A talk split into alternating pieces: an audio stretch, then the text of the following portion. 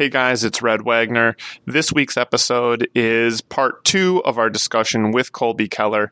In this episode, we discuss the nature of art, interesting things to do at the gravesite of Joseph McCarthy, and what it would take to transition from capitalism to socialism. Additionally, this is only part two, and there is still more Colby content. Turns out Colby puts out a lot of usable content. Take that however you will. What this means is there might be a third Colby episode. Now, I haven't gone through all of the material to, to make sure that that's a possibility, so no promises at this point, but it is possible. With that, let's turn to the episode.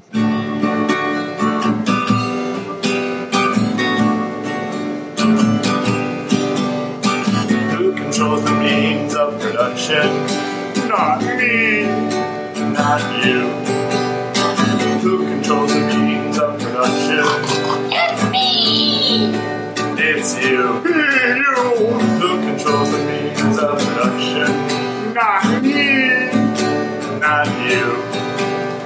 Who controls the means of production? It's me! It's you. Who controls the means of production? Not us. Controls the means of production? It's me! It's you. Who controls the means of production? Not you. Not thing I you. wanted to ask about. Who Come back to politics and, and your line of work. Uh, one of the articles that I Who controls the means of production? Should be us. uh, Should be us. for you with your politics. Who controls the means of production? That's us. body is That's us. Who controls the Oh, of course it's difficult. I mean, isn't it difficult for everybody? that was the thing that me nuts about the question. I thought I was flabbergasted by it because, first of all, if your work has any meant any physical labor to it whatsoever, it's true for everyone. Whether whether you work in adult entertainment or whether you are, you know, sweeping floors. You're using your body to do that, and you're literally renting yourself to your employer to to to be the the sack of meat that does the thing that they want the sack of meat to do. Yeah. And- and- in, including I mean even mental labor. Your I mean your brain is part of your body. Yeah. You're, you're literally turning your your brain, which is part of your body, in it into a commodity. So I thought it was just the weirdest damn question to ask because myself identifying as a Marxist, I thought that's what everyone does. yeah. Well, it's funny to me because, like, I worked those other two jobs. I've had a lot of jobs, and man, like the job at Neiman Marcus, like, or even the camera job, like, I still have a divot in my shoulder from that camera. Nothing beat up my body more than those two jobs. Porn is giving me enough like control over what it is that I do. Mm-hmm. I mean, is there exploitation there? I mean, of course there is. you know, every every worker is exploited. And there definitely is a lot of that in porn and a lot of it that I can't control, but like I do feel like I have like it's an it's a better job I think and an easier job than, you know, working 9 to 5 every day. You know, and I appreciate that about porn. Like it's it's done a lot for me. That's good, I have to say. Um and much better than the jobs I had before, which you know people might see and recognize as being like you know good jobs,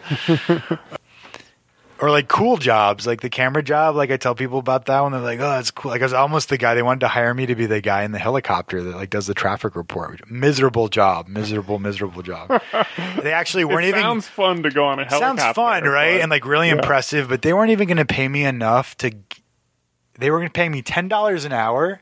The job it was only three hours a day, and the airport was an hour and a half from my house. So I'm like, th- like I'm not even getting enough gas money to like go to the job to do like what?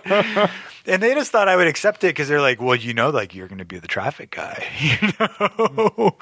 so like they're counting on me just wanting the prestige, I guess, or like the cool factor that you get. I don't know what what you get from that, but like they were You may they were starve, that but you do it with style. right, yeah. I bet that works a lot. Oh, I think it does. Yeah. I bet that's how a lot. I think that's how a lot of people push themselves through shitty jobs or like internships or something like. What bank was that that an intern died after working seventy-two straight hours? He had like a heart attack or something. Oh, It was like really? Citibank or Bank of America or something like that. So they've now reduced it to them only working like seventeen hours a day or something like that. Hmm. Types of things. I remember seeing the press release after it, and I thought they're not trying very hard. They basically they were- they were like, "Look, don't work yourself to death, but get really close." Yeah. was was what I took away from their their program that they instituted after someone had literally already died Wow. of overwork. Well, the funny thing about gay porn, and the reason I probably like get a, it's not a lot of money, and it, like I get paid less now than I did when I started, which was over ten years ago. But because it's gay porn, and most gay porn models are straight men, uh-huh. like the pay is much better than it would be even in straight porn. Oh. most. So because it's difficult work for a lot of people, like, means that it's like better pay for me. Unfortunately, like if you think of it that way. Sure. a lot of gay porn models are straight. I'd say probably about sixty percent, sixty to seventy percent, maybe. I never would have guessed. No. Yeah. No, are they doing a lot Just of just 'cause- solo stuff? Or Oh no, like No, okay. full full on sex. Okay. Just because more straight guys want a career in porn, or I wonder. Or why does that- it make, just make because it often, makes they'll more often money? be bottoms because it's uh, they don't have to get erections Uh-huh. Ah. Oh, makes sense. because it's a lot of money. I mean, it can be like, you know, it could be like a works a week's work worth of you know wages Huh. for six hours of work. Hey, that's it's not a bad deal. Yeah. Although you, the, they probably don't want to talk about work very much, like when they're hanging out with their friends or whatever. Well, I don't know if that's true. Actually, I think like I've met some guys and like just the fact that they do porn. Like if Uh-huh. you're, you know, I don't, They I'm you're both straight dudes. Yeah. like they with their friends, like it's just cool that they do it. Like it's very different, and they, Uh, it's like it's harder to actually find gay men who will do porn Hmm. because you know their friends will talk about them and like you know there's a lot more like uh, It becomes just Worry. So, like, if you're straight, it just becomes work, and then you leave it Right. at work, and it's yeah, huh? yeah. Interesting. and straight porn for men does not pay at all. Like you don't get paid anything. I believe that. They probably don't even have to put up a fucking uh, casting call for that. right.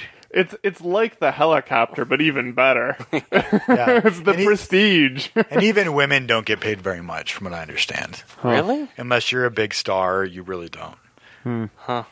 I know that like some companies, there are a lot of women who will get like an agent. I think they fly themselves. They spend their own money to fly to LA. And now they go probably to Vegas. Um, they'll stay in a house. They have to pay rent on the house. They'll be in a house with probably like five to ten other female porn stars, and they'll just get booked as much as they can. So like you might work like every day for like two weeks, and then eventually you get burnt out because you've done so many scenes, no one wants to see you anymore, and they ship you back home. the I was Jeez. surprised when um I I learned about the stripping industry is kind of similar in the sense that I I thought like it was going to be a lot better money than it was and like the whole structure of the industry is just awful. Like Yeah. I, I was flabbergasted when I learned that strippers uh, female strippers pay to have time on the stage. Yeah, and and that they don't have benefits because they're an independent contractor like they're an Uh-huh. independent contractor that contracts with the club. They're not employed by the club. There's like all these like nasty like the standard capitalist thing i don't know why i didn't think about it but uh, uh, when i learned about it i was surprised What's because they're up there and people are literally throwing money at them, so you don't go, oh, well, that must cost them money to stand up there and have people throw money at you. yeah It seems Yeah. it's very counterintuitive. yeah. Yeah. I, I have a question for you. So, the art project you're doing now, it's very collaborative. Is that something like, do you see that as possibly like a way to build a left movement through art or a artistic component to a left movement? Big collaborative projects throughout the country? Is there is there a movement building potential behind? There is, and I think you see a lot more of that in the art world. Like particularly now, there are a lot of collectives or people that work in social. It's called a social practice. It's a much more common thing now in the art world. You also have like the classic corporate model. Which are a lot of art stars who you know get really big, and then they just hire like ten assistants, and the assistants make everything, and it's kind of like a small scale, like a small business model. Um, that's very common. Uh, honestly with this it, it was partly out of necessity because i couldn't finish the project without the help of a lot of people and also just it's my own values. Like i don't feel i'm kind of averse to object production as an artist so uh, that's something that i've i've struggled with. Um, i have problems with like the way uh, art functions in the marketplace you know, I have I've had a challenge like integrating what it is that I have to do to earn money to to like put food in my face and my art practice. So this was a way to kind of like play with those ideas and see what's possible, what works, what doesn't. It's not in- an intentional way to like build a movement. I mean, a small movement with the people that I'm working with, hopefully. And that's about intimacy and respect and, you know, seeing what's possible, I think but I don't know like if it translates on a different scale or uh, I don't even know. It remains to be seen if it's working. You know, there's always that question too. Well, there's different terms that people talk about these things in, right? The, you can say a collaborative project, which you know has one connotation, but then to say it's not a capitalist project, it's a project that involves you know communist production relationship. That's going to have a very different meaning for most people. Most people don't think of collaborative and communist as the same thing. Right. Yeah. And I don't know if they are. Like, I don't know what the definition of that would be. For for me, like communism is always like the horizon, right? It's like the mm-hmm. thing you actually can't re- readily define. It's like the you're working towards it. Like you should have some objective to work Yep. towards, but we can't know what that thing is. And the project also does try to replicate that. Like I don't know what the end of the results of the project will be.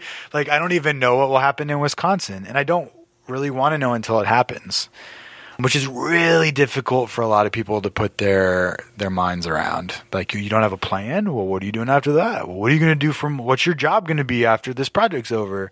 Well, how are you going to make money? Even recently, I was in North Dakota at a his his family's farm. This was his aunt's farm. She's like in her seventies, and they were asking about the project, and they didn't know it involved porn, but like it was basically telling them what it was, and um the the man who's like a farmer, very hardworking, like you know, farmer. Uh-huh. He um he asked me this question at dinner. He's like, "Well, did you see anything today that that you know you would consider to be art?" Oh. And it was funny because like I had actually like been on their farm and his wife gave us a tour of their garden and they um they take rocks from their field um probably came from glaciers and they they cut them up into thin slices and then I guess as a way to kind of justify the process of doing this they have to cut them into shapes of like animals so she has like cats and dogs, and and then they go around and they um, build these walkways out of concrete, and they insert the stones in the walkway. And she has like this like dollhouse. She's like in her seventies, but has this like dollhouse that she like goes to sort read magazines in. And I'm looking at all this, and I'm like, this is really like an art project you got going here. Like you got all of the like the elements here of an art project.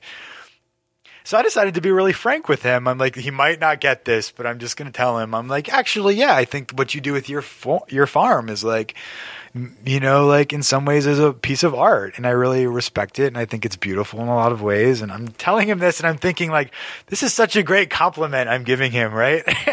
and then he just like his mouth is open, he just like looks completely dumbfounded, and he's like, well, but w- what would you paint?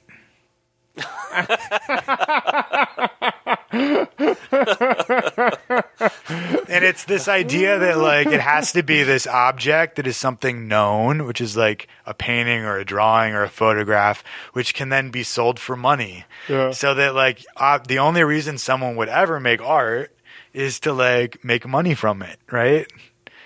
And and then I'm like, well, you guys are doing this. You're doing it, and you're not even knowing it. You're not calling it that, but like you're doing it. Uh huh.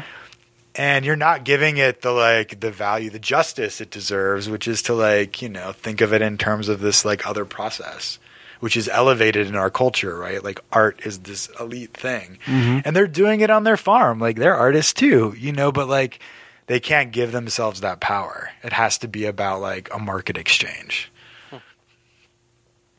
I think it's really hard for people. A lot of people like capitalism has just gotten into every little like nook and cranny of people's brains and they can't think of a world outside of it.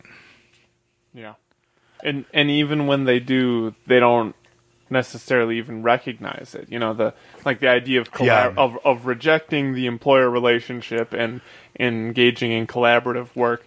You know, so, some people would look at that and say that that Colby is really a capitalist entrepreneur. Oh you yeah. know what I mean? people no people think that and they think I have a lot like I'll run into people and they just think I have a ton of money and that like I must be making all this money off of these videos and I'm like you have no idea I'm like as poor as can be like I literally it's not even paycheck to paycheck it's like I just am praying somebody out there sends me some money you know and like I'm living in a car you got you have no idea and but people have some strange notions about and they don't get it too. They're like, well, then if that's the case, why would you do it? You know? And I think there is a question there maybe about socialism, like, because it might not mean that, for instance, in the United States, that you would have like, there's really comfortable middle class. You know, it might mean that like the standard of living might be lower for everybody, but everybody has something and to say that there's like a there's something you give up to to give that to someone else like that in and of itself is a value that we should that we should think of as a good Yeah, I always get into, especially with in Wisconsin here, they getting rid of unions and stuff. I always have this argument with people. In fact, I had this argument with my mother the other day uh, because she's quitting her union because she doesn't see what the benefit is to her. right And I'm like, well, it's you you pay your due and you expect something to happen. It's a union or any sort of it's a collective thing. You get into Right. it what you give. If everybody pays money and just expects things to magically happen, you don't get anything. Right. You need to work for it. It's, you have to understand what the point of it is. And I think yeah, it's something that's very well the labor movement in the united states has also betrayed workers Well, yeah. But I mean, like even on just like the foundational level, like she complained, you know, like they'll complain about like the union rep for that. I'm like, well, did you vote for the union rep? Did you run for union rep? Like, Right, yeah. did you complain about it? Like, have you done something to do something about, you know, the most minimal amount? But yeah it's, yeah. But yeah, I agree. The way unions are set up here, it's the National Labor Relations Board. It basically, basically ensures that all unions are completely handicapped. yeah and that's historical like they deliberately cut out left-leaning labor organizers. You know? Yeah. I mean, there's The been a war on the left, project. an intense war against the left in the United States for like you know what seventy years. Yeah. Oh yeah. But- oh, longer than that. I yeah. think because like Unfortunately, McCarthy, Joe McCarthy, you know what state he's from.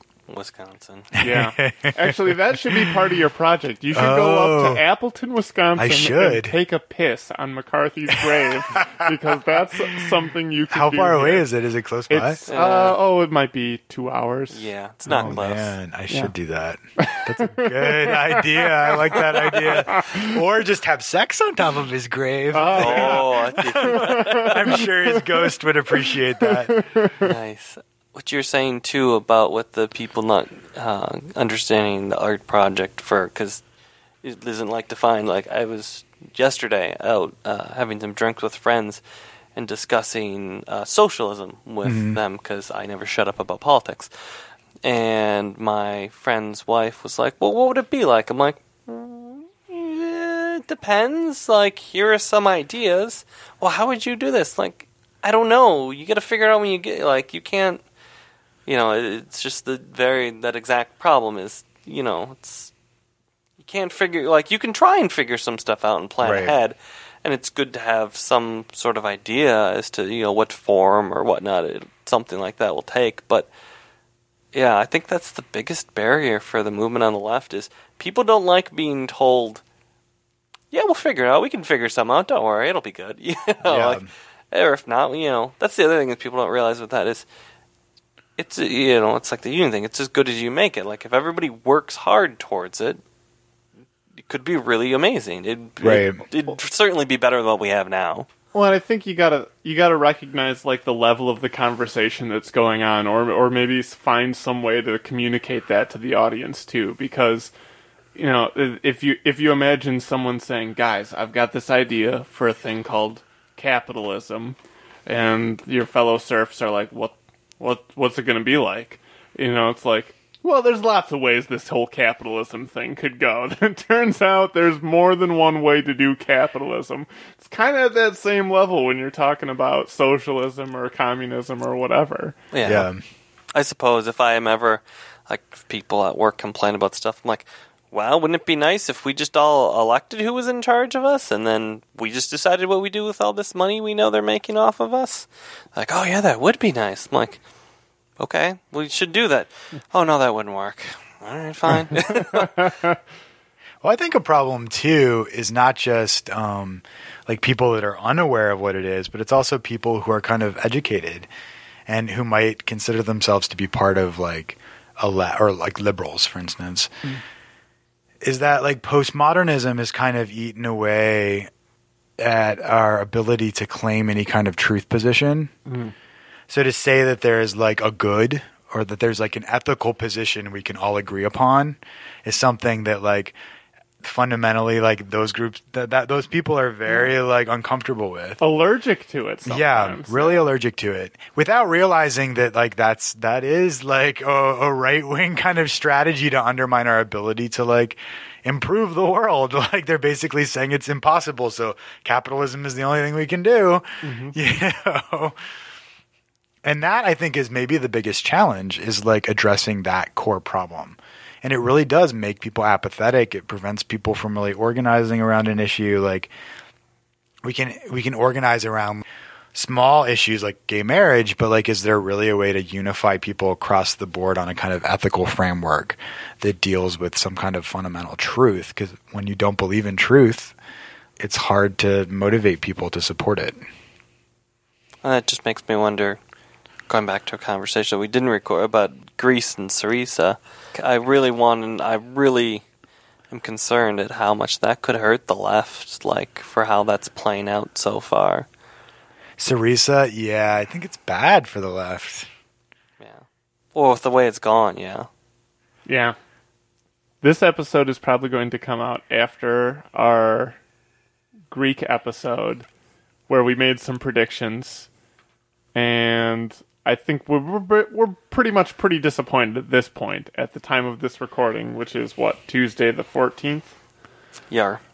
Yeah. Um, it, could- it, uh, yeah, it's demoralizing. It's it's what it says to people is you can come out and you can make a stand and you can vote for Syriza and then you can s- vote for a no on the referendum, no to austerity, and guess what? You still get austerity. No matter what you do, there's always still austerity. It basically says to people you can do whatever you want, but it's always going to play out as however the the financial institutions, the capitalists, those in power want. So I have like a, de- a devil's advocate situation. Go for it. which is um, capitalism obviously like requires constant growth right? But we do have limited resources on the planet and we have a growing human population. So that's not really a possibility. And the only way that that's possible is if there's kind of a colonial situation where one power is taking advantage and exploiting others globally so if there is some kind of global consensus that that needs to change, that would mean that people in the West, their living standard would need to lower. So like you could make an argument that there is some kind of subversive process to like hurt workers in a way to bring that pot the You know, I'm the devil's advocate here. I don't oh, know if I oh, agree with it. And- oh, okay. I, just so I Right. understand your position, you're saying that the implementation of austerity will lower the standard of living for workers in right. the West. That the standard of is- living uh, in Greece was actually unsustainable. And that it is across Europe and it's unsustainable in the United States as well. So that the only way to like bring us to where we need to be is to bring in austerity as a measure to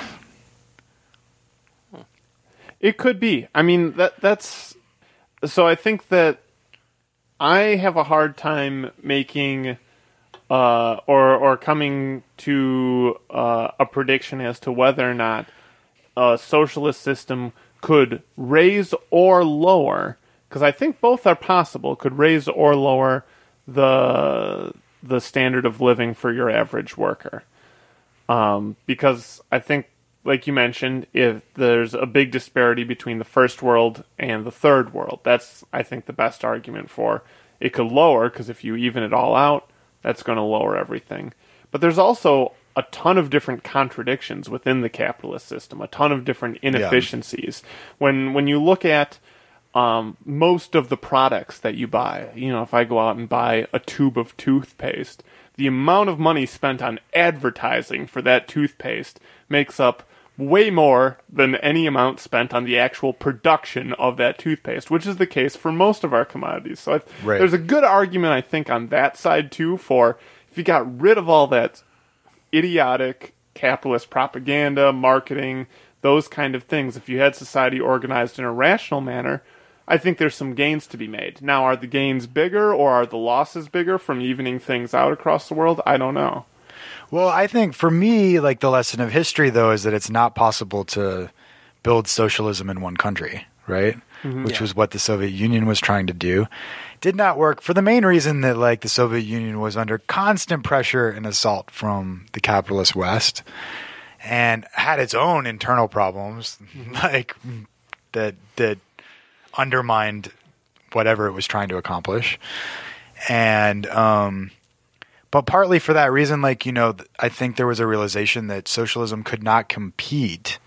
If there's a, if you're competing, if you're putting like socialism against capitalism, capitalism might be like a much more, uh, might have ethical problems. Like there might be a lot of worker abuse. Like it might be much worse for the world. But like ultimately, like there's something in it that accumulates resources, right? Like it's really efficient at doing that. So the only way socialism can come into being is really through like if there's a totality that can be achieved on the entire planet where capitalism is entirely discredited and dissolved.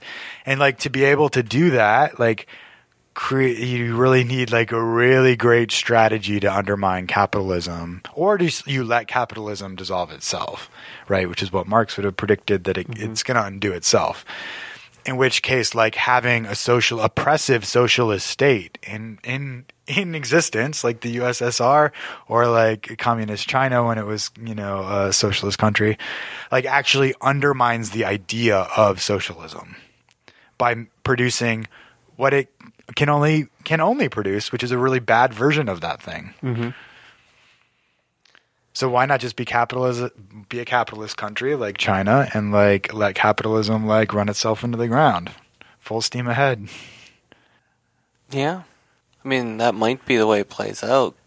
I also wonder too with the part of the thing about those is I really wish we could see an act, a very industrialized nation have some sort of a communist revolution or socialist revolution because Right. that's the other you know the other thing about those two countries they're both basically going from feudalism Right. Yeah. and that I mean obviously has hampered them. But yeah, I don't know if they even po- like if the United, well maybe the United States because of its unique position in the world economic stuff.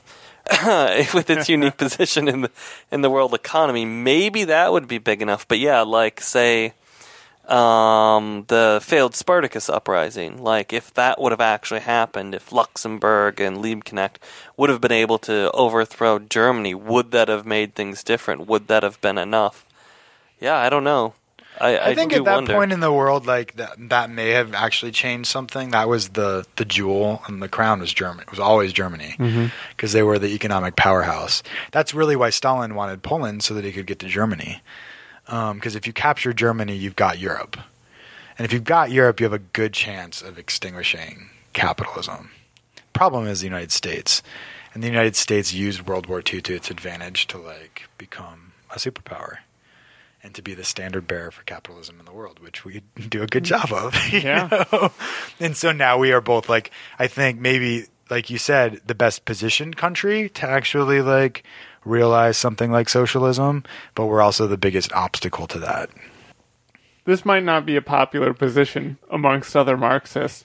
For a long time, I had the same position that you were mentioning before, Colby. That that uh, there, when you line them up, capitalism and socialism, uh, and they compete against each other economically, that capitalism is going to win. And so, what we need to have is to win everyone's essentially hearts and minds over to socialism to make to make that work out. You know, if you try to have a economic compet- competition between the two, that socialism can never win.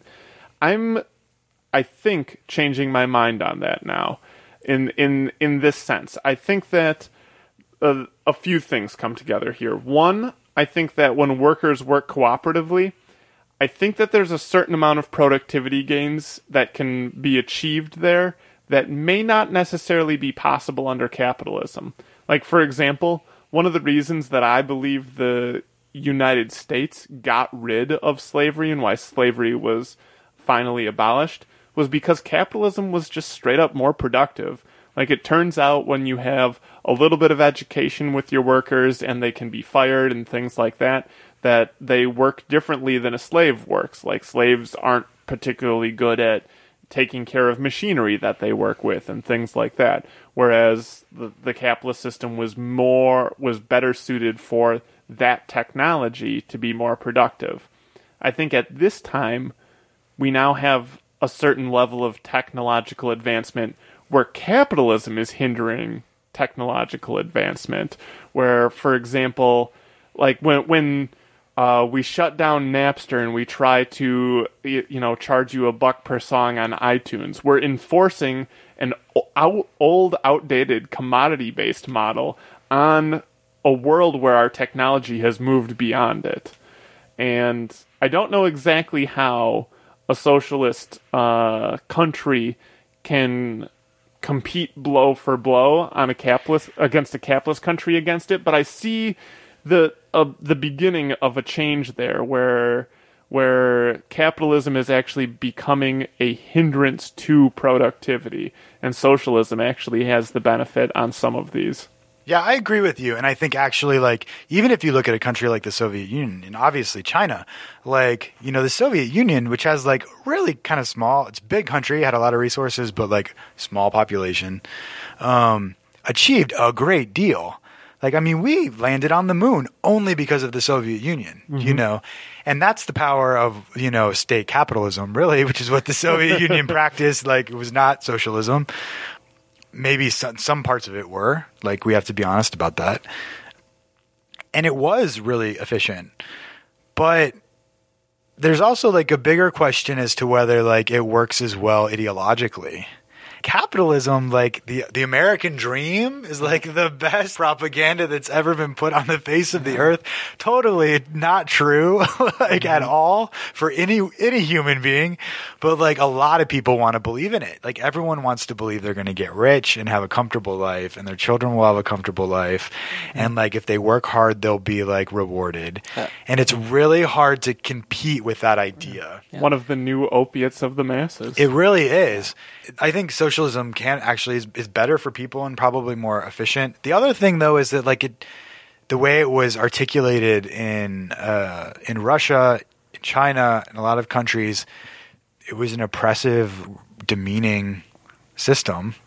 And it didn't give people pleasure. There wasn't a way to find pleasure in that. Like you didn't you didn't anticipate the idea of change and transformation and think of it as a pleasurable thing. And mm-hmm. capitalism like is erotic. It's charged. You know, it. You know, we're constantly craving things. We don't get that pleasure, so we try to seek it out in something else. That searching might be bad for people, but like it does keep you engaged in it mm-hmm. and keeps you in that system, keeps you craving. Like we all get addicted to things. We're all addicts, you know? Yeah. And it works in that sense. Like it doesn't help people, but it does work ideologically. It works in the fact that it, you know, it's creating a type of pleasure that is peop- keeping it so far like still in existence. Yeah. Yeah, it taps into our primordial selves, our need for, you know, our drive to get stuff because we just need to survive, and they've figured out how to tap into that, and they use that same biological, just base drive to drive us towards Right. Capitalism. Yeah, exactly. if you think of sex, if you think of porn, you know what's a sex fantasy is usually the thing you're that's not good for you, right? The thing you're like you're not supposed to do, and because you're not supposed to do it, like it gives you this erotic charge, mm. and that's kind of what capitalism taps into. Yeah. socialism, like oh, it's the thing that's good for you. It's good for everybody. We should do it. Like not. Yeah. There's not a drive or pleasure that's attached to that notion. Yeah. And that's the problem. And I think that's the thing that the left really needs to work on. And I think You're saying that socialism is the broccoli. Yeah, capitalism it's the is broccoli. the chicken wings. or no, or like the the red velvet cake. You know, like what do you want? Like if you have those two, I actually prefer the broccoli, but like you know, depends on how it's done up. that's this is true, and like I do like it with a lot of butter. I will say that, but like. Yeah, like it's a challenge and and it's one of those things where like if that that idea exists in the world somewhere like capitalism like as a force, it has more power to it as an idea than the good thing, right? So that's the problem. Like you kind of have to extinguish it. Hmm. And if there are a few people that have money, like they will use it, you know. Yeah. And then like they have more power. Socialism like should be about liberation, emancipation, like freeing human beings, like freeing the human mind, not like letting someone else determine for you like what you should buy and put in your body and like who you should have sex with. And socialism as it was articulated in the Soviet Union and in China was always on a military it was almost like it was always like if you think about you know an, an emergency situation where the military has to come into power mm-hmm. like that's what that was Yeah. War communism. yeah, and it was it had to be like constantly at war. And so like and people like honestly like put up with it for a long time because they believed in that idea. Like it did motivate people. Like a large part of the population was motivated by that idea until it got to be like too much cuz like how are we going to be how long are we going to be at war? Like my grandkids are at war. My great grandkids are at war. Like when do we decide like enough is enough? Mm-hmm. And that becomes like the question like you know to make that idea both like better for people but also exciting and fun and emancipating at the same time Who controls the means of production? It's me. It's you. Who controls the means of production? Not us. Not us. Who controls the means of production? It's me.